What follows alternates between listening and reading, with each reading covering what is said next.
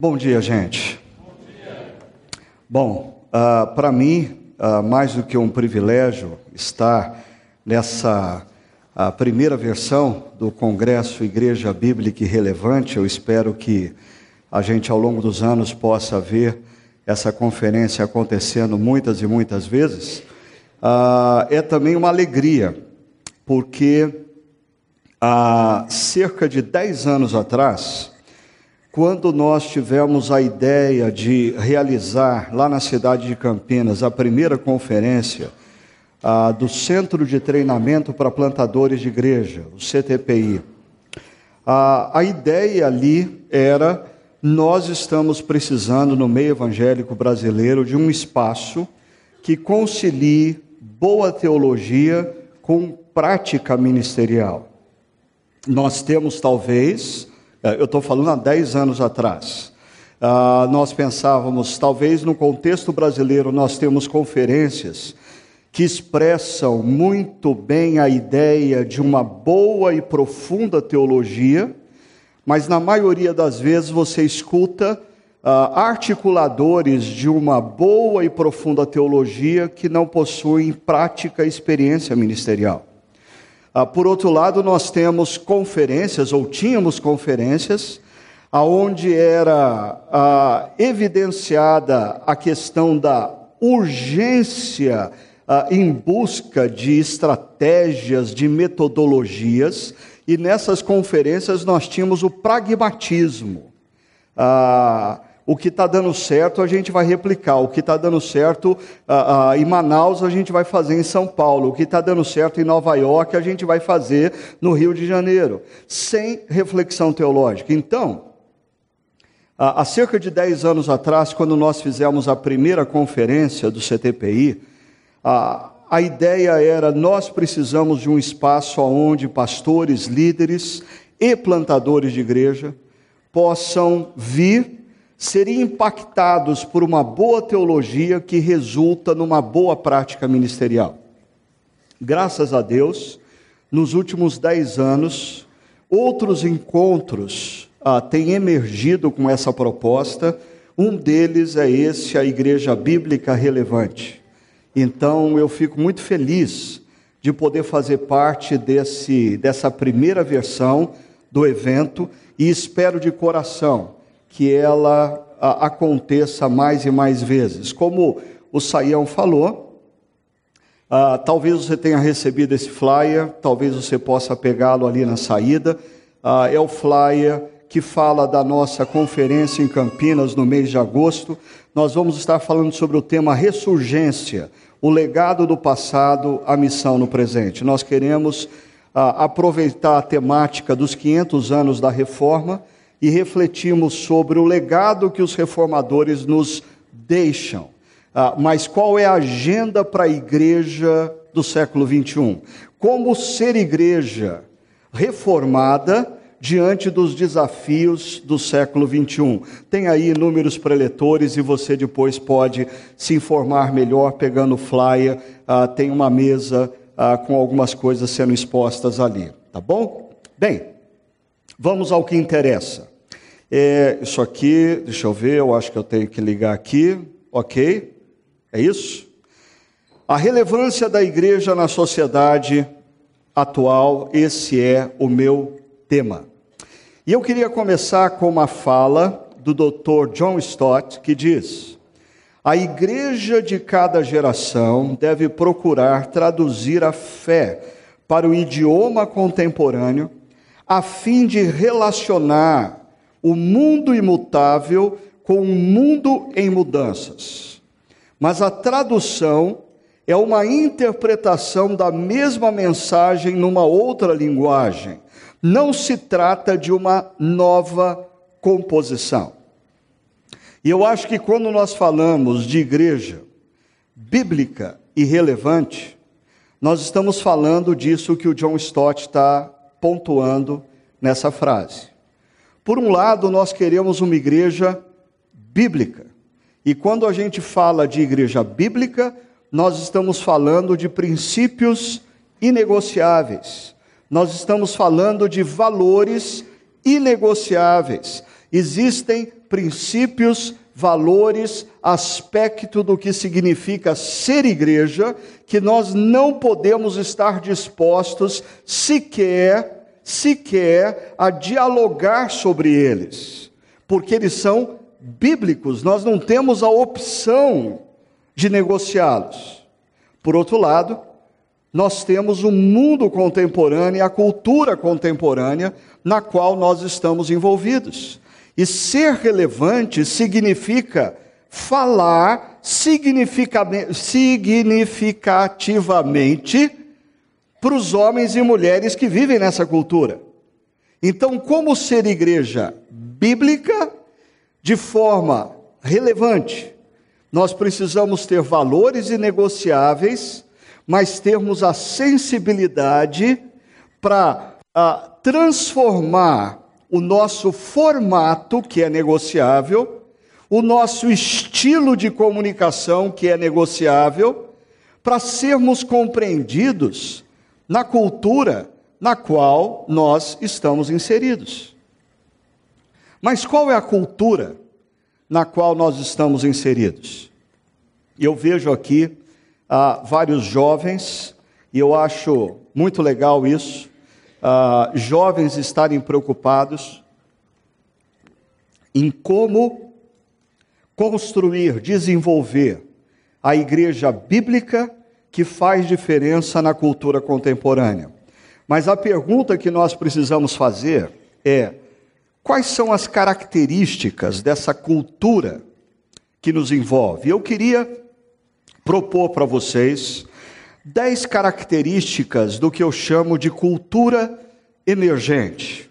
Essa cultura que já está por aí, entre adolescentes e jovens, essa cultura que está chegando na mídia, essa cultura que nos grandes centros urbanos, próximo das grandes universidades, ela já se consolida e ela já se apresenta de maneira mais sólida e consistente, e que talvez essa mesma cultura em regiões mais distantes ainda esteja, esteja por chegar. Primeira característica dessa emergente. Nós estamos lidando com a primeira geração efetivamente global.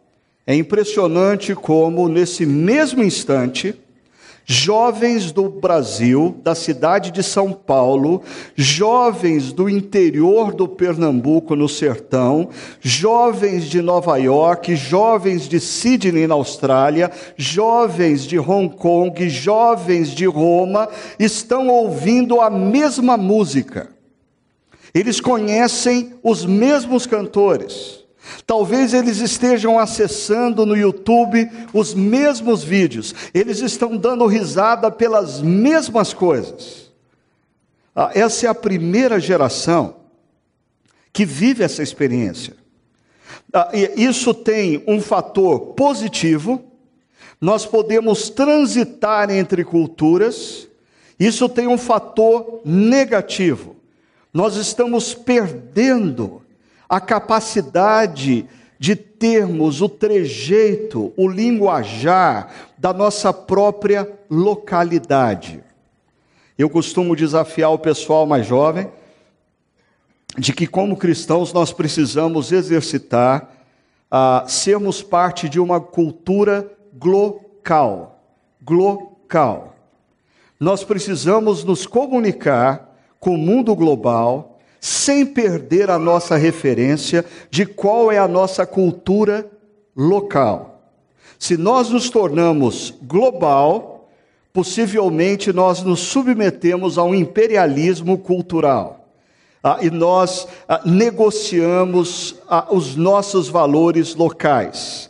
Se nós nos tornamos parte de uma cultura local, nós perdemos a conexão com o mundo real. Por isso, nós precisamos encontrar o caminho de sermos cristãos uh, de uma cultura local. Segunda característica é: uh, essa é uma geração altamente influente no mercado e na cultura.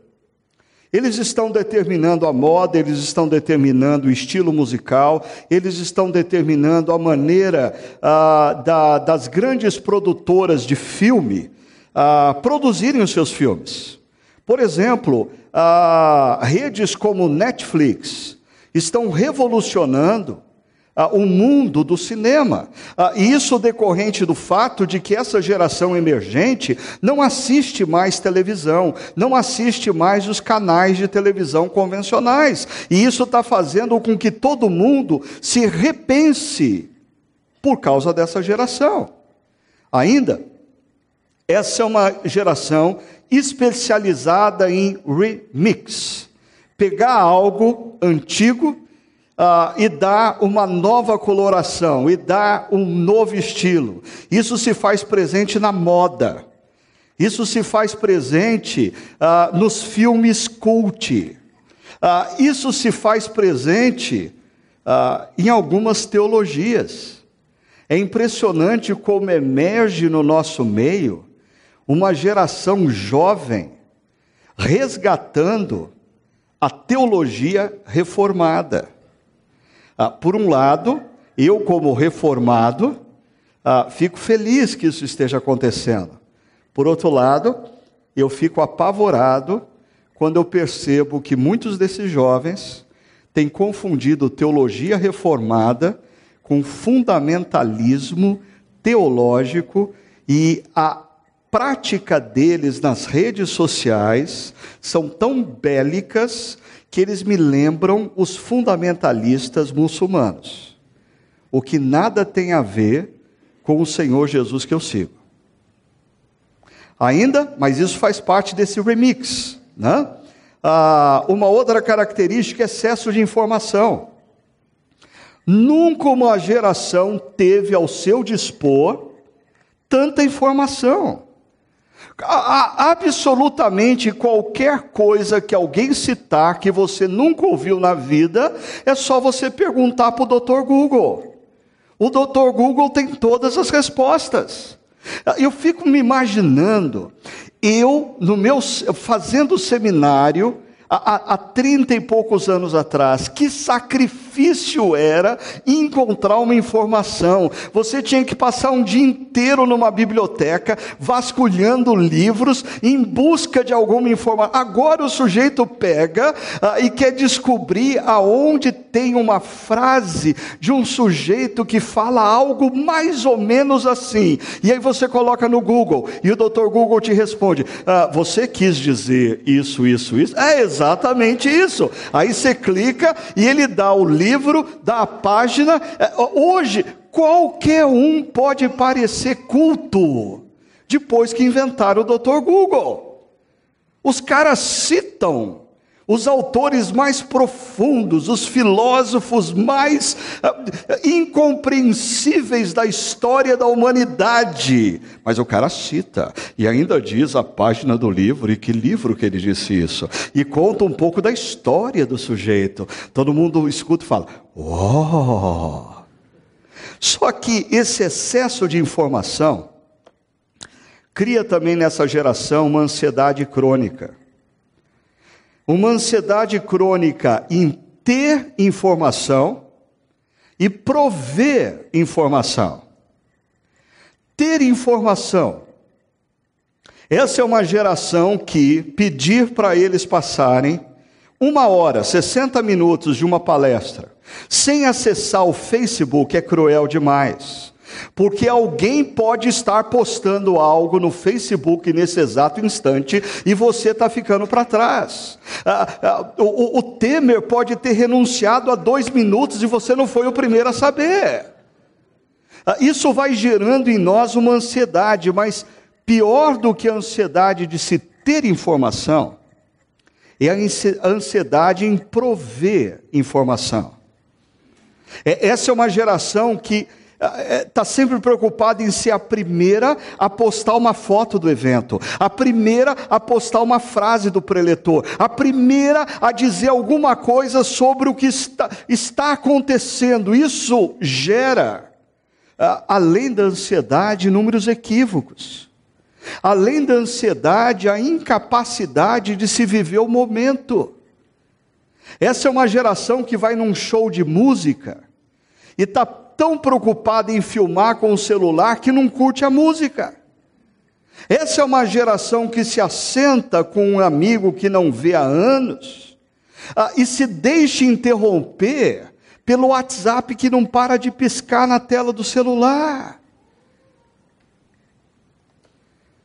Ah, por essa ansiedade crônica, ou talvez por detrás dessa ansiedade crônica, existe nessa geração um medo de ser esquecido ou abandonado. Ah, se você para. Bom, alguns de vocês não vão ter como conferir o que eu vou dizer aqui. No entanto, há 30, 40 anos atrás, uma pessoa para ser famosa, ela precisava ter muito dinheiro. Porque a única maneira de você ser famoso era você ter um programa de televisão ou um programa de rádio. E as duas coisas, o rádio menos, a televisão mais, mas as duas coisas custava muito dinheiro, muito dinheiro. Ah, depois do advento da internet, depois da criação das redes sociais, nós tivemos assim um processo de popularização do Big Brother Brasil. Absolutamente qualquer pessoa pode ser um personagem do Big Brother, Brother Brasil. Todo mundo pode saber o que eu estou fazendo, aonde eu estou, o que eu estou comendo, o que eu vou fazer em seguida. Ah, mas perceba, existe por detrás disso um crescente medo medo de ser esquecido. E se eu sair do Facebook? As pessoas vão se lembrar de quem eu sou? Ah, Cuidado, nessa pergunta existe um equívoco. O que você posta nas redes sociais não é o que você é. O que você posta na rede social é a imagem que você criou de você mesmo, que você quer que as pessoas acreditem que você é. Mas o medo de ser esquecido faz com que as pessoas tenham que estar tão preocupadas em se comunicar com quem está distante, que nós estamos perdendo a capacidade de se comunicar com quem está perto. Ainda, é uma geração com pensamento e comunicação não linear. É, é diferente, talvez, a minha geração é, é, a última geração que pensa de maneira linear. Ah, eu, quando eu penso no que vai significar a pregação daqui a 20 anos, ah, eu, de certa maneira, dou graças a Deus que eu espero estar aposentado, porque a curva é muito acentuada. Talvez ah, eu faça parte da última geração de pregadores que pregam de forma linear. Porque essa geração que está por aí, ela não pensa de maneira linear. Ainda, ligado a essa forma de pensar, essa é uma geração com uma visão pluralista da vida. Eles pensam no formato de mosaico. Eles assim, até porque existe um excesso de informação e não existe, não existe tempo hábil para assimilar tanta informação, para concatenar tanta informação, para organizar tanta informação, a forma de pensamento dessa geração ah, é, é, uma espécie de mosaico. E, eles conseguem conciliar autores opostos, pessoas de linhas teológicas completamente contraditórias. Por quê? Porque eles vão pegando retalhos. Gostei disso aqui, gostei daquilo lá, gostei daquilo outro, gostei disso e vai juntando. Ah, se torna um mosaico ambulante. Mas esse mosaico não se reflete só na forma de pensar, se reflete também na forma de agir. Por exemplo, nas relações afetivas. Essa é uma geração a que está assistindo gente se divorciando uma, duas, três, quatro, cinco vezes e transformando o conceito família num verdadeiro mosaico. Ou, eu me lembro que o meu avô trabalhou 35 anos na mesma empresa e por isso recebeu um relógio de ouro pelos 35 anos de serviço prestados. O jovem dessa geração, ele está trabalhando três anos numa empresa e já é muito. Ah, ele precisa mudar, porque senão pega mal. Pega mal na carteira profissional dele ele ter ficado mais do que três anos numa empresa. Isso quando ele muda de empresa. Ah, existem especialistas que dizem que essa geração ela está fadada a mudar ao longo da vida três a quatro vezes de carreira. De carreira. Ah, o sujeito, a vida do sujeito vai se transformando num mosaico. Ah, relações de curto prazo, tanto afetivas como profissionais. E a décima característica, e uma das mais preocupantes, essa é uma geração altamente realista. Ah, muito mais realista do que foi a minha geração como jovem. Mas, consequentemente, essa é uma geração sem utopias. Eu, como jovem, eu vivia num mundo em tensão num mundo dividido entre esquerda e direita, e uma esquerda e uma direita muito diferente do que a gente tem hoje em dia, no cenário nacional principalmente. Ah, eu fui um jovem que cresci numa tensão de que vivendo do lado de cá do mundo, do lado capitalista, nós tínhamos o sonho de que do lado de lá do muro as pessoas viviam mais justiça, igualdade e outras coisas. Mas os jovens do lado de lá do muro talvez sonhavam que do lado de cá do muro existisse um mundo melhor. Quer esteja, estivéssemos errados ou não, existia um sonho, existia uma utopia. E essa é uma geração que vê o que está acontecendo no Brasil e se afunda em depressão pela incapacidade de sonhar. Nunca uma geração jovem esteve tão próxima e dependente de antidepressivos. Nunca uma geração jovem flertou tanto com o suicídio. Por quê? Essa é uma geração sem utopias. E talvez aí esteja uma possibilidade de nós apresentarmos o reino de Deus para essa geração. Mas se essas são as características da cultura dessa geração emergente, a pergunta é: o que é cultura? Deixa eu sugerir uma definição simples. A cultura de um povo ou de uma geração é o conjunto de ideias, valores e manifestações que organizam e dão significado à sua vida. Em outras palavras, é uma espécie de moldura através da qual uma pessoa vê o mundo. Ah, então, depois você volte para aquelas dez características e pense: nós, como igreja, estamos diante de uma cultura emergente de homens e mulheres, especialmente jovens, que veem o mundo através de uma moldura como aquela que eu sugeri a vocês. Agora, se a cultura funciona como uma moldura, em segundo lugar, a cultura pressupõe certo grau de homogeneidade. Ou seja, para você, você ser tido como alguém que pertence a uma cultura, eh, você precisa ter características eh, similares àquela cultura. No entanto, a cultura tolera certa diversidade. Então, dentro da cultura existem subculturas. Se nós pensarmos na geração jovem, isso fica muito claro. Existem, existe na nossa, no contexto dessa cultura emergente, subculturas. Você tem os jovens que pertencem a determinadas tribos diferentes uns dos outros. No entanto, isso não muda o fato de que eles, em grande parte, pensam da mesma maneira. E quarto, A compreensão da cultura é fundamental no processo de comunicação.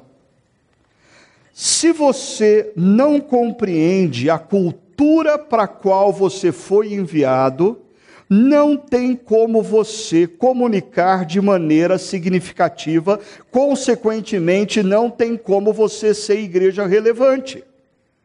Você pode ser até uma igreja bíblica, que prega expositivamente, que cita os grandes pensadores e teólogos do passado.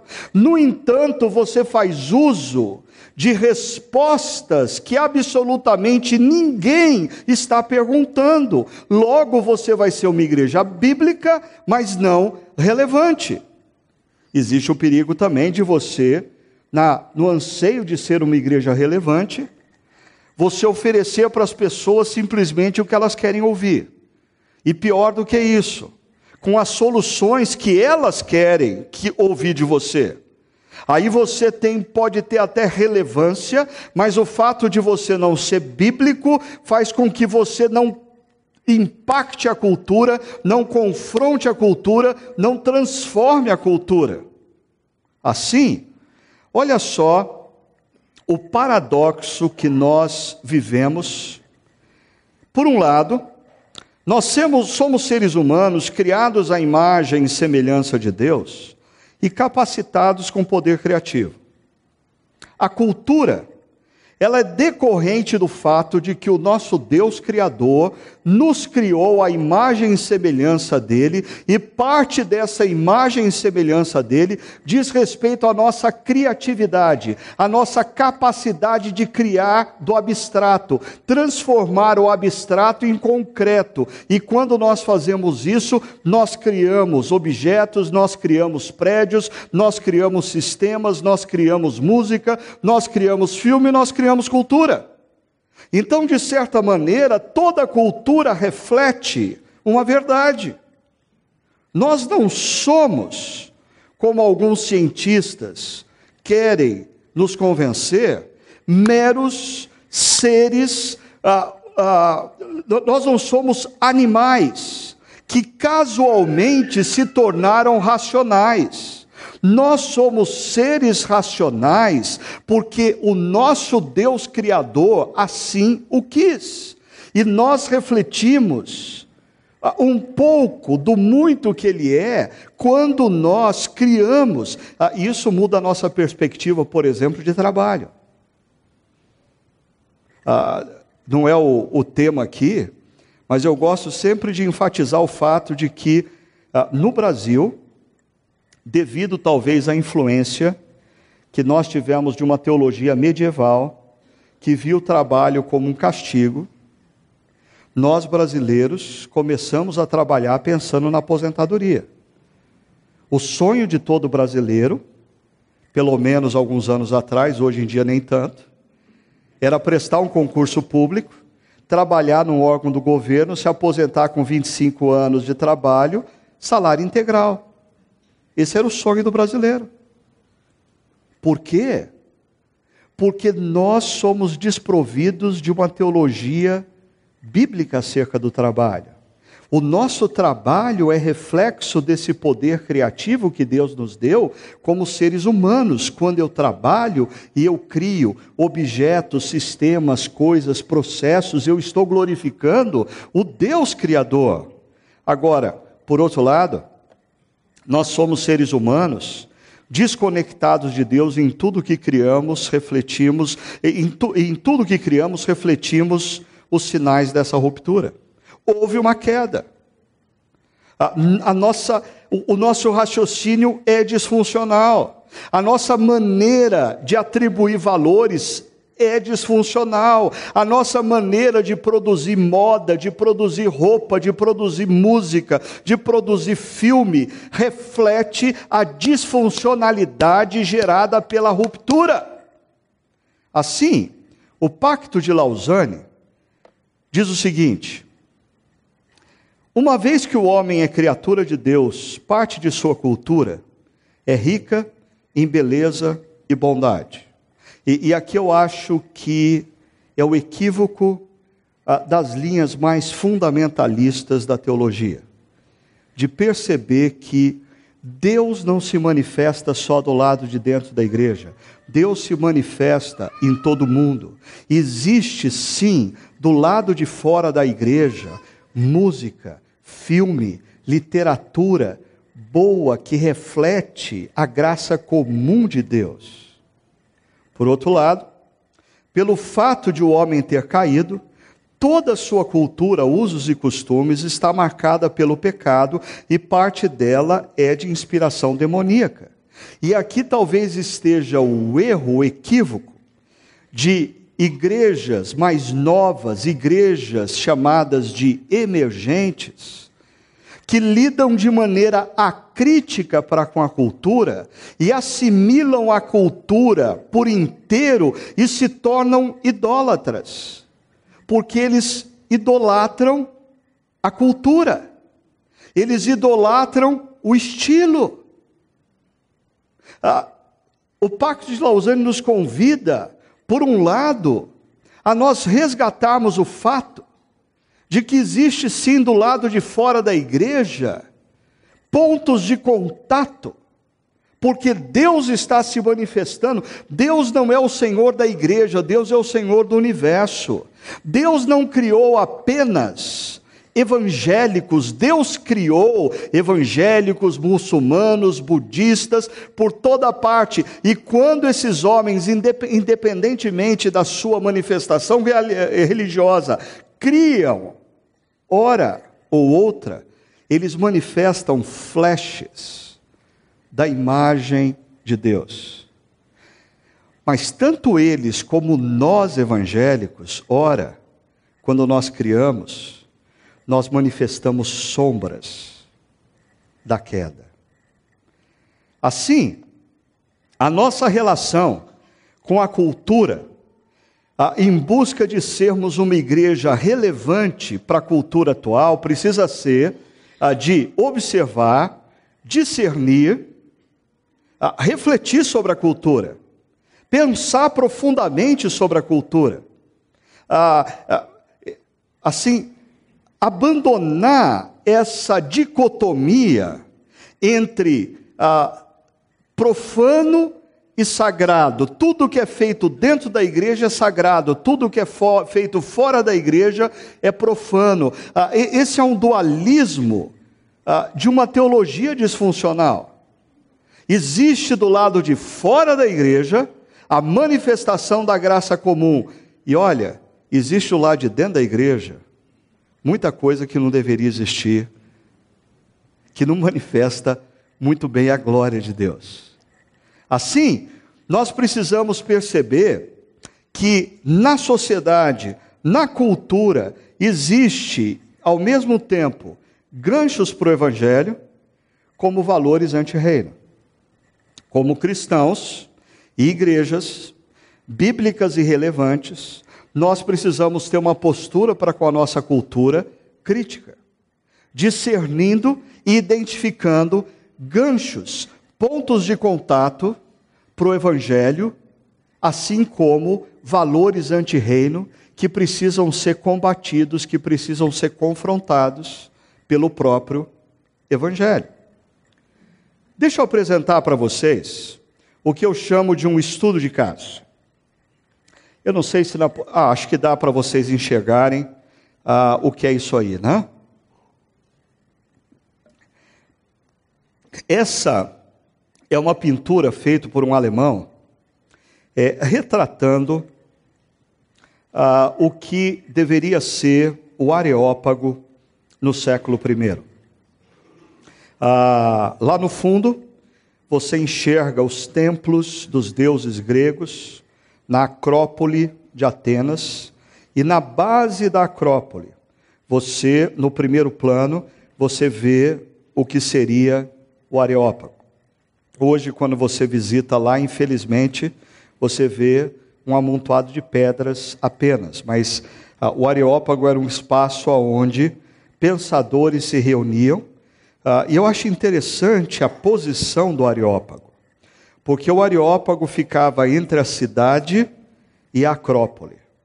Na Acrópole, você tinha os templos, na cidade, você tinha as tensões, as dores. E o Areópago era o espaço aonde se discutia ah, como aplicar a crença nas dores. Assim, eu não vou ler Atos 17, primeiro por uma questão de tempo, segundo porque vocês certamente já leram inúmeras vezes, mas eu vou pontuar algumas coisas ah, desse texto de Atos 17 para vocês pensarem ah, ao longo do dia de hoje e ao longo das, dos próximos dias. Primeiro, primeiro o Areópago era um espaço de diálogo. Ah, olha só o que diz o verso 19, a primeira parte. Então, o levaram a uma reunião do Areópago, onde lhe perguntaram. Ah, eu costumo dizer que até a modernidade, a igreja se habituou com o fato de que ela estava no centro da cultura, pelo menos no mundo ocidental, a igreja estava no centro da cultura, logo todos queriam ouvir o que a igreja tinha a dizer sobre, sobre o assunto. E a igreja afirmava de maneira uh, dogmática algumas coisas. No entanto, Desde meados do século XX, o mundo ocidental tem vivido uma transformação constante, intensa, uh, e, e nessa mudança constante e intensa, a igreja não mais se encontra no centro da cultura ou no centro do mundo. Ah, e a gente precisa perceber as vantagens e desvantagens disso um professor de filosofia da Universidade de Boston, o ano passado, ah, ele falou uma coisa numa conferência que eu estava, que me fez refletir numa grande vantagem de nós não estarmos mais no centro da cultura. Ele disse, ele fez uma analogia com a questão da cidade. Ele disse: por séculos, nós cristãos éramos detentores da cidade. Ah, e nós víamos aqueles que nos criticavam como invasores. Então, o nosso dever era ah, guardar as portas da cidade, resistir ferozmente contra os ataques. Nós estávamos posicionados nas portas da cidade e nós tínhamos que nos defender. Eles diziam: "Ah, a Bíblia não é verdadeira" e nós os defendíamos. "Ah, Deus não existe" e a gente se defendia. Ah, eles diziam: "Não, esse negócio de sexo ah, só do casamento é bobagem" e a gente se defendia. Ah, aí esse professor da Universidade de Boston disse o que muitos cristãos não percebem é que a cidade não é mais nossa. A cidade foi tomada. A cidade não é mais nossa. Ah, essa, esse método apologético de defesa, ele não faz sentido, porque ele só funciona quando nós estamos defendendo algo que é nosso, e a cidade não é mais nossa.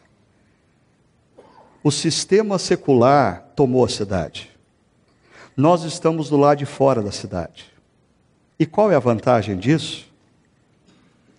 Nós invertemos agora a posição. Eu não tenho que responder perguntas. Eu tenho que fazer perguntas. Quem tem a obrigação de responder as perguntas agora são eles.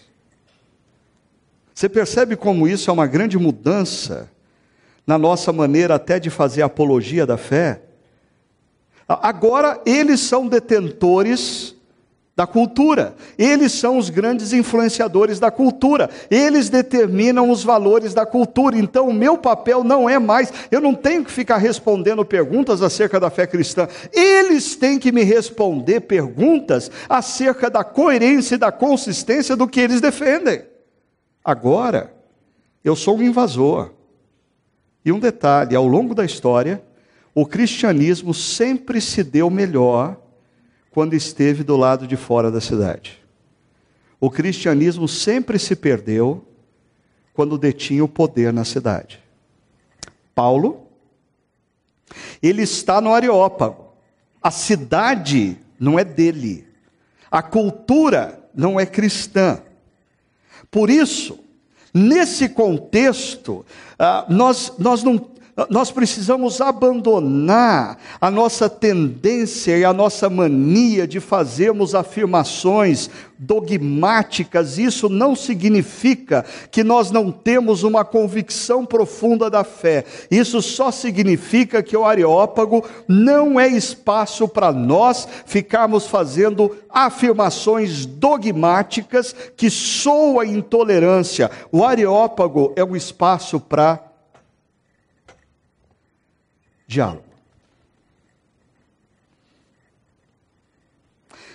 Quando você, ao invés de pregar ferozmente como um leão e fazer do púlpito a sua jaula, que você vai para a direita, para a esquerda e grita e bate no púlpito, você senta para fazer uma afirmação, você está você tá transmitindo uma mensagem. Eu quero conversar com você sobre algo.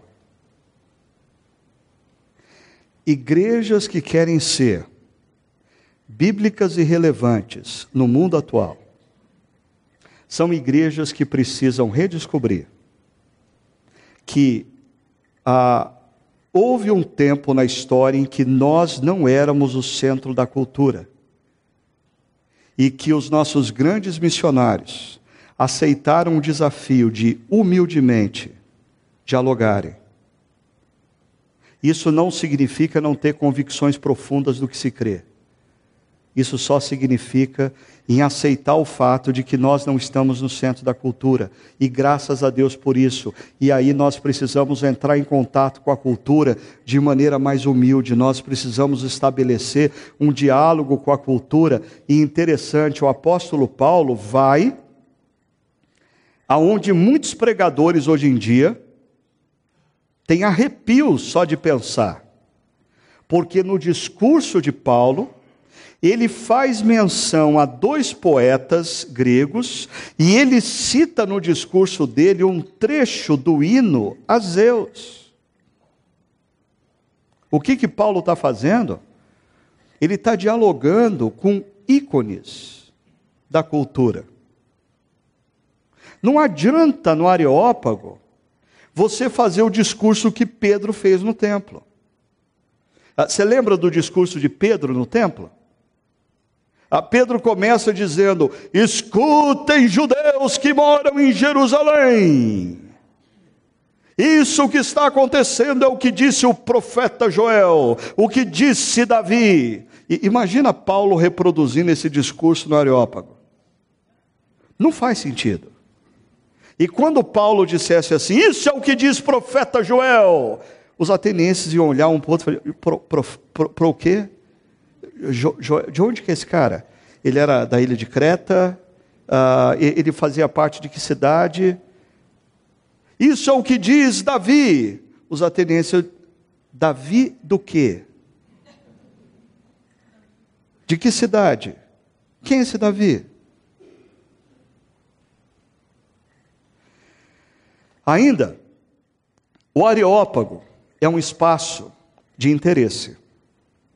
E aqui eu queria chamar a sua atenção, porque os atenienses, eles eles chamam Paulo e diz: "Podemos saber que novo ensino é esse que você está anunciando?" E isso fazia parte da cultura grega e especialmente da cidade de Atenas. Eu diria, nós vivemos um momento onde pessoas estão em busca Pessoas estão interessadas, ah, usando talvez um linguajar mais evangélico, mais gospel. Eu diria, nós estamos vivendo um momento onde existe um grande despertamento do lado de fora da igreja.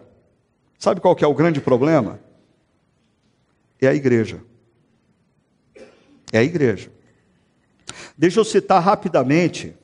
É, uma experiência que eu tive aqui na cidade de São Paulo alguns anos atrás, que replicou uma experiência que eu já tinha tido também na cidade de Campinas alguns anos atrás. Um amigo me pediu para conversar acerca de Jesus com outro amigo dele. E aí, um outro amigo meu ficou sabendo e disse: Não, mas eu quero também levar os meus amigos para essa conversa. Foi ok. Marcamos na sala de um hotel três casais convidados, mais, o, mais, esses meus dois amigos com as suas esposas. Ah, conversamos sobre o que significa viver uma vida a partir de Jesus no mundo de hoje. Quando terminou a, a, a minha palestra, eu parei e falei assim: alguma pergunta? Ah, e um dos caras levantou a mão e eu falei: agora a coisa vai pegar. Ah, e ele disse: Eu tenho uma pergunta a fazer. Eu falei: Ok, fica à disposição, fica à vontade. Ele diz: ah, nós vamos nos encontrar para estudar isso só hoje ou toda semana? Aí um outro levantou a mão antes que eu pudesse responder. E eu falei, pois não. O outro disse, ah, e a gente pode trazer os nossos amigos ou é só para a gente? E depois de três anos estudando a Bíblia com esse grupo, nós tínhamos numa sala de hotel cerca de 120 jovens profissionais, executivos de empresas aqui na Vila Olímpia, em São Paulo. A, a, grande maioria, gente que nunca havia pisado numa igreja evangélica. E eles se reuniam toda terça-feira à noite para ouvir acerca dos valores e princípios de Deus para a vida. E por que que esses caras não vão para as nossas igrejas? Porque as nossas igrejas vivem num mundo à parte. As nossas igrejas, elas estão tão preocupadas em criar uma cultura que crente goste, que ela não pensa no fato de, do que Dietrich Bonhoeffer disse, que a igreja só é igreja quando é para os de fora.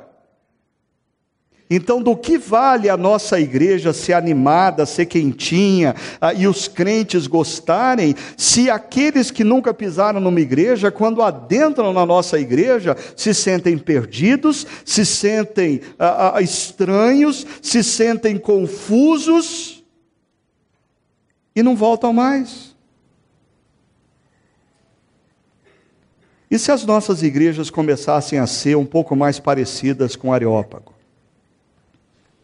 Porque nós, a, a nossa cultura atual ela é muito mais parecida com o Areópago do que com a cultura do Templo de Jerusalém.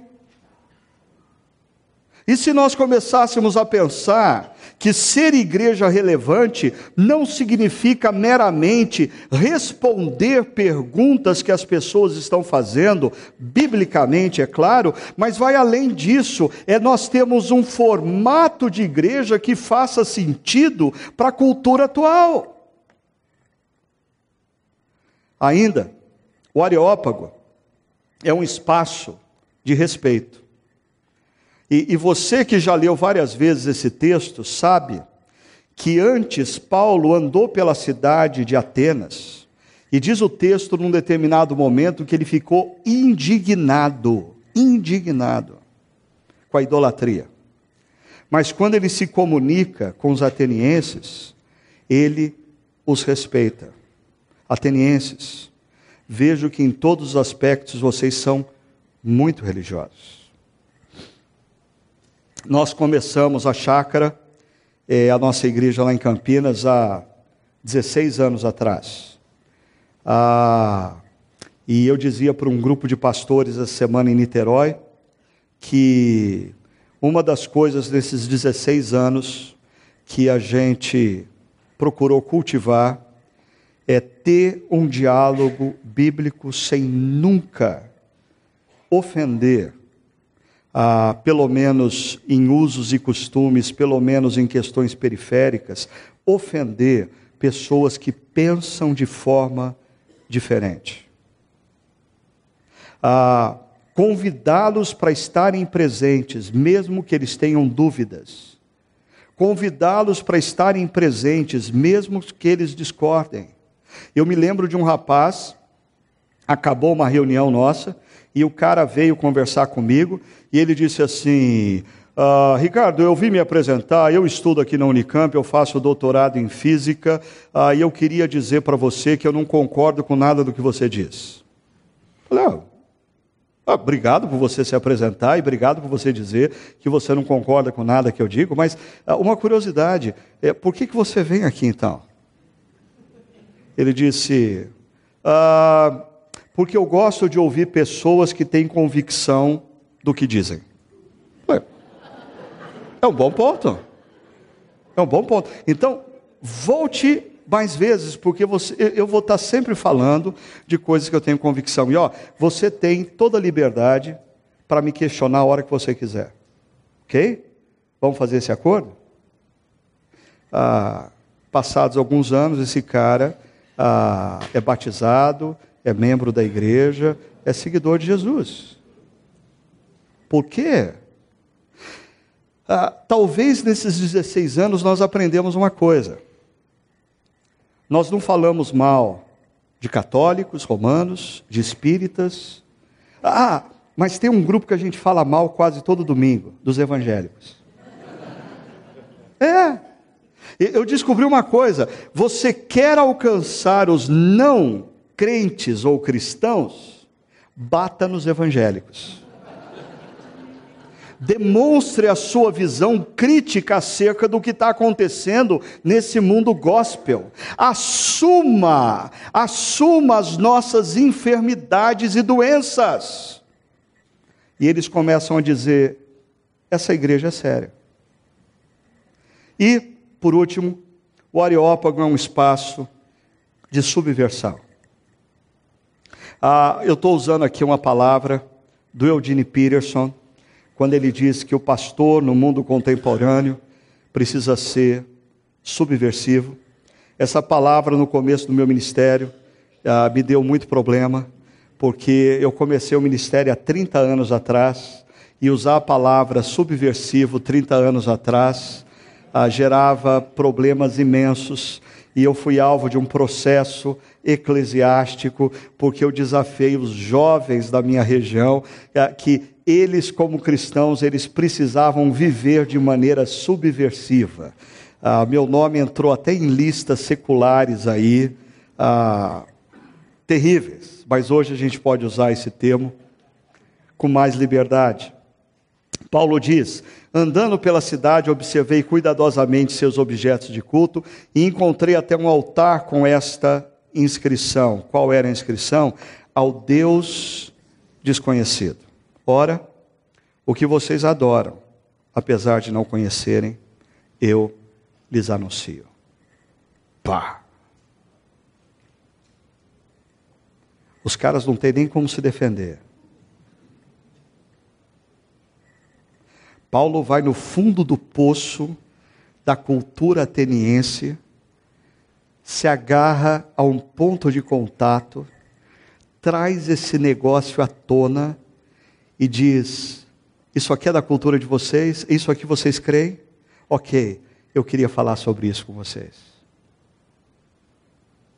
Ah, Dom Richardson, no livro Fator Melquisedeque, conta a história por detrás da história desse texto, mas eu deixo para vocês pesquisarem depois por causa do tempo. Assim, qual é o efeito disso naquele contexto? Alguns zombaram de Paulo. Alguns creram, dentre eles Dionísio e Dâmaris, ou Damares, como alguns querem. Outros disseram, depois nós ouviremos. Ah, e eu acho que esses que disseram, depois nós ouviremos, eles fazem parte dessa geração que ah, não é muito propensa a assumir posições é, pontuais como foram as gerações durante a modernidade. Durante a modernidade, os nossos testemunhos de conversão eram mais ou menos assim. A minha vida era assim, assim, assim. Um dia eu ouvi o reverendo, a, a, teólogo, pastor a, José Francisco da Silva Xavier e aí a teologia Roberto Carlos. Daí para frente tudo foi diferente. Perceba, o testemunho na modernidade é causa e efeito. Eu era assim, aconteceu isso, eu me tornei assim. Eu diria que a maioria dos testemunhos de pessoas que encontram com Jesus na Areópago vão ser testemunhos processuais. Você pergunta para ele, mas qual foi o dia da sua conversão? Talvez. Eh, ah, não sei. Eu, eu comecei num grupo com meu amigo, nós começamos a estudar a Bíblia. Eu achei interessante, eu tinha muitos questionamentos, eu tinha muitas dúvidas.